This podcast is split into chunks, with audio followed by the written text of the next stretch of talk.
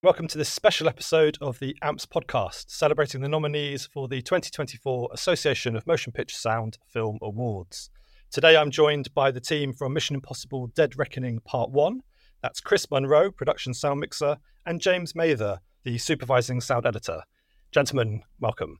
Thanks for inviting us. Thank you. It's very nice to be here. So, um, first of all, you know, an amazing action adventure that we've got on our hands here. Um, what was the brief as you're starting out, Chris? Okay, so the brief. I mean, this is this is my third Mission Impossible film. I mean, there's been seven Mission Impossible films, and I even did some work on the first one. Um, so the brief kind of changes um, movie by movie, but um, it's always that Tom Cruise will do all his own stunts um, one of the things that we always try to do is to have some kind of dialogue during those stunts. Um, you know, it's part of the way that um, the audience knows that it's actually Tom Cruise doing that stunt and not um, and not a stunt person. So that's pretty intentional that Tom will always have a bit of dialogue during most of these stunts. So that's that's the kind the, the brief I guess is that that that Tom Tom Tom Cruise will do a lot of stunts. It will eventually be put into a film. Um, but one of the things that um, Tom always wants is it to sound real, and so you know he he puts a you know a lot of value in original sound. Um, we do lots of things to capture that sound, and we use lots of really quite different technologies to do that. And for you, James, going into post production, so we tend to get a brief. I mean, we're very lucky. Again, you know, I've done this will be my fourth film, I think, with Tom and McQ. And um, the brief is always uh, it, it, There can't be any sci-fi kind of sounds in it. There can't be any. The, the sound has to make the plausibility work as best as possible. It help. It has to help the narrative, the storytelling, and the the immersion of the excitement of of the action scenes. So it's it's all about perspectives. It's all about driving the motion through and you know there's they have a very specific style um, which we employ where music and effects hand over to each other so you don't have them both clashing and vying for the same space. Uh, so the brief is is uh, tends to be the same for for most films. The challenges vary significantly but the brief is always this needs to be as immersive and as plausible and realistic as possible because all these things are, are, are true stunts. They're not CGI visual effects stunts. Um, and so it's our job to really try and, uh, you know, help that along as best we can. So you mentioned some of the challenges there, and I imagine you know a lot of those challenges start in the production sound, you know, with these amazing locations and obviously the stunt sequences themselves. Sure. Well, I think one of the first things to say is that um, you know we we actually build a lot of stuff specifically for Mission Impossible. A lot of the technology we use is not generally available everywhere. Um, you know, we we are very fortunate in that we have access to to different technologies. And um, one of the technologies that we've used in the last couple of um, um, Mission Impossibles is bone conduction microphones.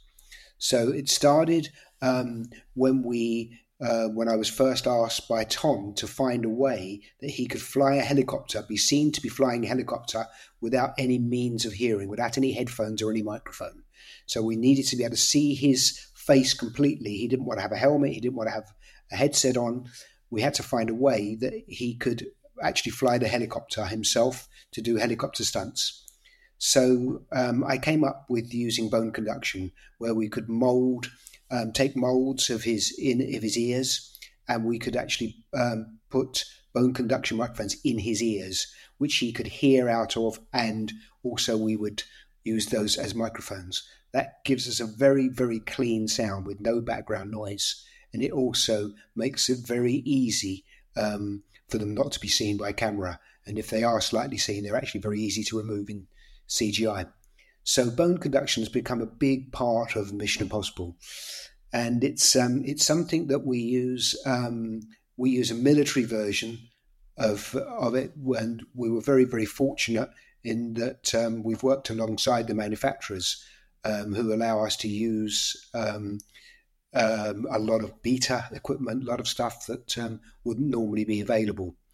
And it's it, and it's what gives us very clean sound because part of the thing of the sound on the Mission Impossible isn't necessarily just the sound that ends up in the final mix. Um, a lot of the stuff that I'm responsible for is also communications. So when Tom Cruise is jumping from a helicopter or, or in a parachute, he needs to be able to hear information. He needs to be able to t- be told from the ground wind speeds, different things, different safety aspects. Um, and something that probably should be noted is that although Tom Cruise does all these stunts and they are, you know, very dangerous stunts, Tom is also very, very safe. And part of the thing is safety. And one of the key safety aspects is communication. So, so when Tom's doing these stunts, he's able to speak to the camera operators, bearing in mind that sometimes when he's when he's in you know free fall um, um, on a parachute or or you know in the air, the cameras will also be um, alongside him. So he needs to talk to those camera operators.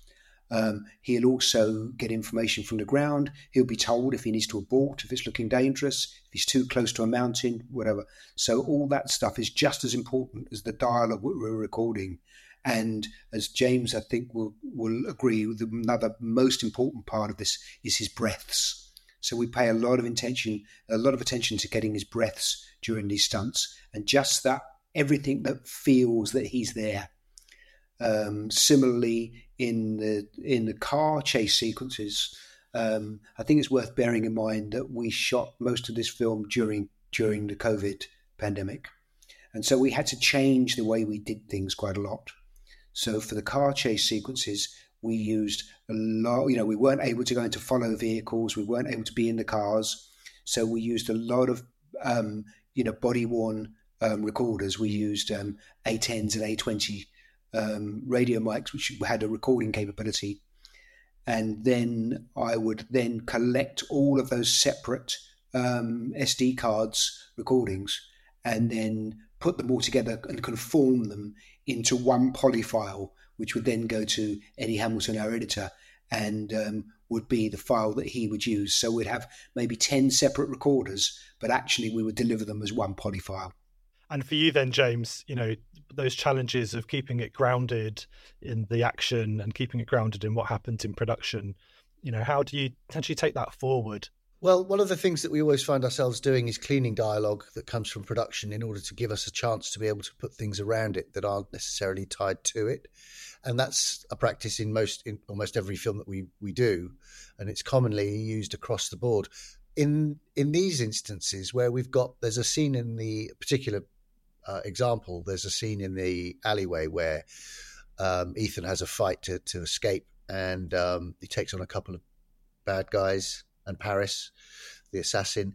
And we we'd we'd kind of gone into gone to town. We'd put in breaths and efforts uh, that we had recorded from Tom in previous productions, and we laid the whole scene up to give us a really good, clean um, fight track. And it was sterile it didn't have the sweat that you see. I mean, the way that they now make these with cameras so close in on on the uh, expressions and the faces of, of, of, the actors in these scenes, you really get to see the strain and the effort and the sinews. And so the sound has to marry that.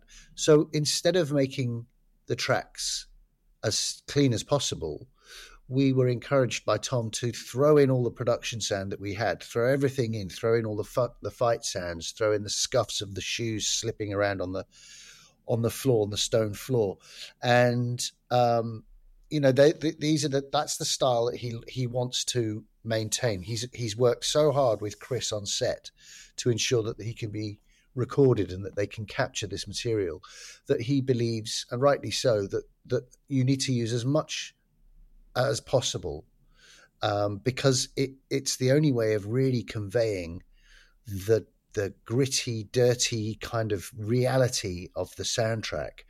Um, and obviously, we still augment it with other sound effects that'll cut through brighter and harder, and we, you know, it, it actually makes more work for us, which is always a good thing. I think it's always good to get a challenge. Um, and and where we can't use production sound for whatever reason, if it really is too loud, too noisy, um, then we have the, the the actor who plays the stunts in the dubbing theatre with us, and he'll go and do a performance to recapture. But he always uses the production as a guide for his intensity and for the act for the for the performance that he wants to recapture. If he has to do something else, more often than not, it's usually when there's been a cut in a certain place and the production sound won't work across the cut. So he'll have to do a sound, a sound effect or a breathing track that will give us that transition and keep the momentum going at the same pace. So he's running continuously as opposed to the, the cutting that we get. Um, and uh, yeah, I mean, it, it, it's a it's a very very multi-layered, simple track if that makes sense. There's an awful lot of material in there, but it's there's an awful lot of things describing one very small thing. And the car chase is a good example where the car is electric, so we can't have a motor on it. But we've used electric skateboards, electric scooters, um, anything with a servo engine to try and give us that character of the car, plus the production track that was used of the car when they were driving around. So we've got every element of it. Um, and often you'll find that the, the language of the scene is is dictated by the production sound. And so we take that language and we augment it and we enrich it and we make it more punchy on the cuts and we make it more squealy on the on the tire skids. But um, it's it's a very full track when it gets to us when it comes from Eddie, our, our esteemed editor. So this is a franchise that's been running for quite some time, and you've both worked on multiple iterations of it. So, are there any kind of Easter eggs or things that you that you've developed throughout the franchise that you feel really has come to fruition in this particular film? We've learned how to work without a script.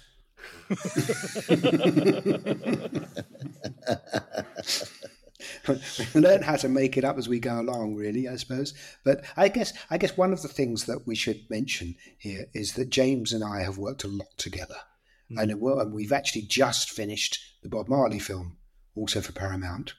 And so, um, Mission Impossible itself is a team effort. It's very much every member of the team, the camera, cameras, directors, ads, everyone. We are very much a team. The way that we make those films, and it's it's just the same for sound department. Um, you know, James and I, you know, we we will talk um, before the film even gets into production, way before the film gets into production, um, when James may not actually be being paid at that stage. You know, he knows he's going to be doing the film, but um, I can think on Bob Marley, for instance, uh, the Bob Marley film. James and I were talking way before we ever went into production, so that what we had is we had an understanding of how the film would work, what what the plan was, and it's much the same with Mission Impossible. The difference with Mission Impossible is because we've done other Mission Impossible films before. We might say, I might say, I'm thinking of doing this just like we did it on the last one, or more likely, I'm thinking I might say, Hey James, I'm thinking of doing it quite like that this time. I'm thinking of doing it this way. What do you think? And so um, you know, it's it's really important to understand that um, production and post production sound are very very um, united. The, we we rely so much on each other, um, and we and we utilize that that way of working. So there's a shorthand. There's a um, you know the um, James's fantastic dialogue editors. They will particularly you know Simon Chase for example will know what to expect from me, and he might you, you know, call me up at any time and say, "Hey, I've got this track here. Just save me some time. You know, how did you do this?" Or you know, just ask me a, a question that might save him some time because they'll they'll generally know how I tend to to do things, and I'll know what is required of me, what they want from me, and that's and that's really important part of um, uh, of making any film, but particularly Mission Impossible, where it's such high pressure. And there's also a history that goes from the very first day of you know prep that Chris is involved in throughout the, the shoot, which can be, as he said, extensive depending on the state of the world's health. But the um, but the, the all the events and all the stories that are intertwined with the making of the movie are very very important to us to give us an indication of where not to go, where to what to not what to not think about, or what to zone in on because it was something that was causing a lot of dialogue and a lot of conversation on set.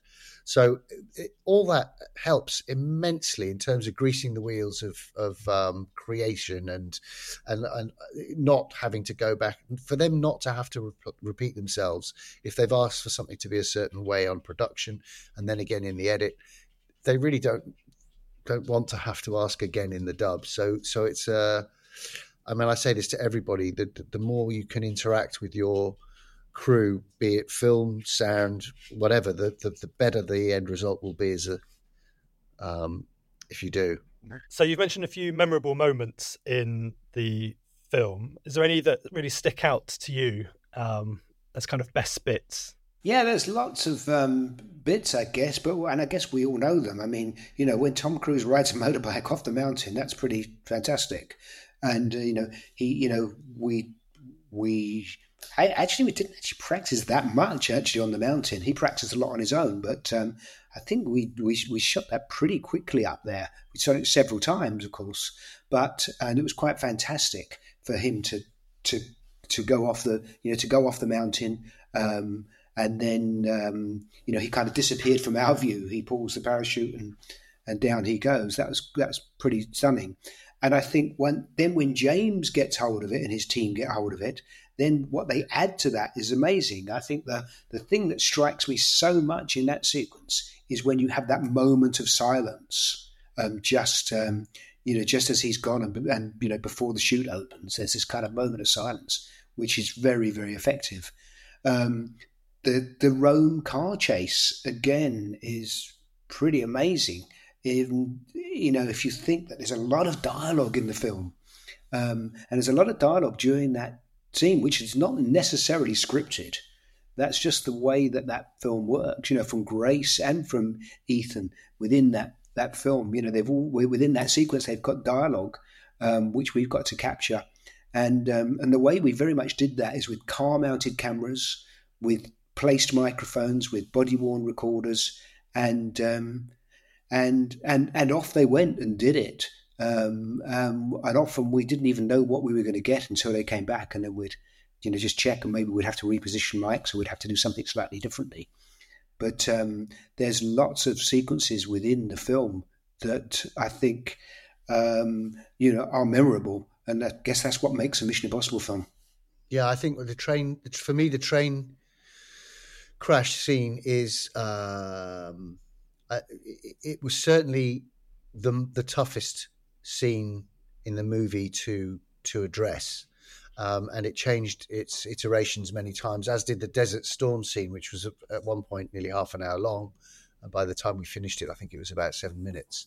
And so you can't use the same material that you do for a seven minute long storm build uh, in a in a 30 minute you have to kind of condense your ingredients. It's the same you want the same flavor but you just don't need as many ingredients. So you're reinventing as the film is developing and the storylines are enriching you're reinventing an idea that that works. And and you know you start with the rome car chase we had uh, a year and a half before we finished the movie. So we were able to do quite a lot of work on that um, and have quite a lot of fun with it and experiment which you don't normally get on any film. You usually run out of uh, time, um, especially with a film with this many heavyweight action scenes. So we we we had a lot of time with the Rome car chase. That was fun, but the train section came in quite late, and that was really intense. There was so much going on, and there was so much there was so much input from both Tom and McQ, and obviously Eddie as well. But there was so much. Um, they wanted so much space in there. They wanted to get the, the, feeling of height. They wanted to make sure that you that every it wasn't just constant sound. I mean, you had something going all the time, whether it was the creaking carriages or the crumbling rubble the, on the bridge as it was collapsing. And the story to, to remind the audience that as the bridge collapsed, the train would continue to fall off in carriages, so that this wasn't going to stop. So there's an awful lot of balance in trying to tell those stories, and and then we had the entity, and the entity came into the mix really late. I mean, last like the last ten days before we finished, I think. Um, it was a very, very late arrival to the party. So there was a huge amount of work to do with that particular arc um, of sound sound design as a narrative arc. It became there's a little Easter egg at the end of the movie, at the end of the roller. There's a little sound of the uh, entity for those that stay right the way to the bitter end, um, just as a kind of nod to the idea that it, will be back, kind of thing. Um, but we had a there was a you know that it opened the opportunity having a sound to help describe an invisible character really then played into um, moments within the film that that were visually there, represented visually, but the sound just really nailed the audience's attention to it. So it became a much clearer storyline um, than it had been. Uh, you know, it was something that music was was uh, going to do, and then it felt that I came up with a sound which I played to the guys, and they liked it, and, and it and it went in. Um, but yeah, I think that all the action scenes are fun. They're also different. Like Chris says, they're also varied in their texture and the and the sort of dynamic range of very quiet bike falling in the distance to super loud explosive air on the cl- cut to Ethan, and we we actually we would we would Tom would be going, no, no, no, no, it's louder, it's louder. Let me tell you, when you when you're falling through the air, it's loud. And we're like, okay, what that loud? No, guys, nah, louder. what that loud? No, loud. So Mark just went, all right, that loud, and sort of pushed the fader to its max, and that was it. Tom was like, yes.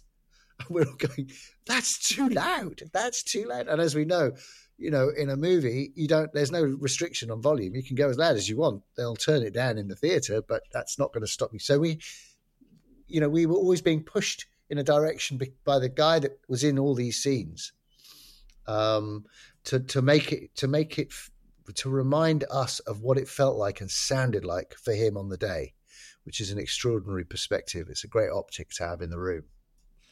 Because of course he's the producer, right? As so he's yeah he's working throughout the production of the film all the way through to poster and release. It's an amazing yeah. opportunity to have that voice. Isn't It? it is extraordinary, yeah on that note, you know, it's a team effort, and Tom's obviously in the room with you, and you've mentioned um, Simon, the dialogue editor. Is there any other members of your teams that you really want to give a shout out to? Yes. Oh, I, I, if I may start, if that's okay. Um, I think uh, Jed and Enos, our two sound designers, did an incredible job. Um, and what I love about the way we work at, uh, at Soundbite is that people we swap the, the projects around. So people we swap the reels around. So everybody has a go at every scene in the film, and it doesn't belittle somebody's work. It it enhances it with a different perspective, with another slightly different creative input. So we had Simon Chase, we had uh, our assistant team who are extraordinary at keeping everything flowing, coming into us, going out to us, back to the Avid department. So Xena and Lucy, and we have somebody who manages this, manages the whole operation for us called Bronwyn, who's great. Um, we have Dave who looks after sound effects and Foley, and they kind of we we now incorporate Foley into our soundtrack sound design tracks as opposed to having them as a sort of an extra thing on the on the side that we'll add if we need to, and usually just for the M and E. It's now very much a part of the way they recorded it um, with Adam Mendes and his team. They they are very production like sounding Foley, and that's their job is to is to allow production and the sound our soundtrack to blend together, and Foley really do stitch that up nicely. So it's a it's a it's a it's a great team. One hopes that we'll all be together for the next one. Um, and they work tirelessly. They work. They work. They are. They they know that what they start with, the first iteration of a sequence that they'll get their hands on, will probably never look like that on the finished item. It'll change in so many ways. So to have that um, personal attachment to a, to a scene and to give so much of your creative energy to something that is only temporary takes a certain type of philosophical Zen mindset to, to be able to grasp it with both hands and then let go freely. Um, and they do it remarkably well, and they come up with some incredible uh, moments that we've seen in this movie. Yeah, I think the thing to, to bear in mind is that having you know shooting this film through through COVID, we were shooting for almost three years. Um, so that we had a lot of a lot of different people in the team. But um, you know, really big shout out very much for um, Freya Clark, for Tom Harrison, um, for uh, Ben Jeffs, um, Will Towers. We had um, so many different teams joining us. we had most importantly, we had we had um, people from different parts of the world as well. We had Luigi Pini, who is a boom operator from Rome, who I've worked with a lot in the past and who joined us for a lot of the film. Um, I'm sure I've forgotten some guys, and my apologies. Sorry about that. It's my sound effect doorbell. It's not actually. it's the real thing. Was did you have Lloyd working with you on this one as well? We had Lloyd Dudley as well, and uh, Lloyd Lloyd's continuing doing some work on the next one now for us. Yeah, it's a good team. Great team. Excellent. Well, I think uh, the dog barks kind of tell us that it's time to wrap it up. Someone's got to go for their walkies. Um, just want to congratulate you both and your entire team on the nominations and wish you the best of luck in the future. Thank you. Thanks very much indeed. Thanks for having us. If you have an idea for a future AMPS podcast or just want to tell us what you want to hear more of, please get in touch. You can reach out to us via email at ampspodcast at gmail.com or via Twitter, which is at ampspodcast. We'd love to hear from you and thanks for listening. Are you looking for more audio related podcasts? Well, we're a part of the Audio Podcast Alliance, featuring a hand picked selection of the very best podcasts about sound. Be sure to check out the latest episodes from our friends in the community at audiopodcast.org.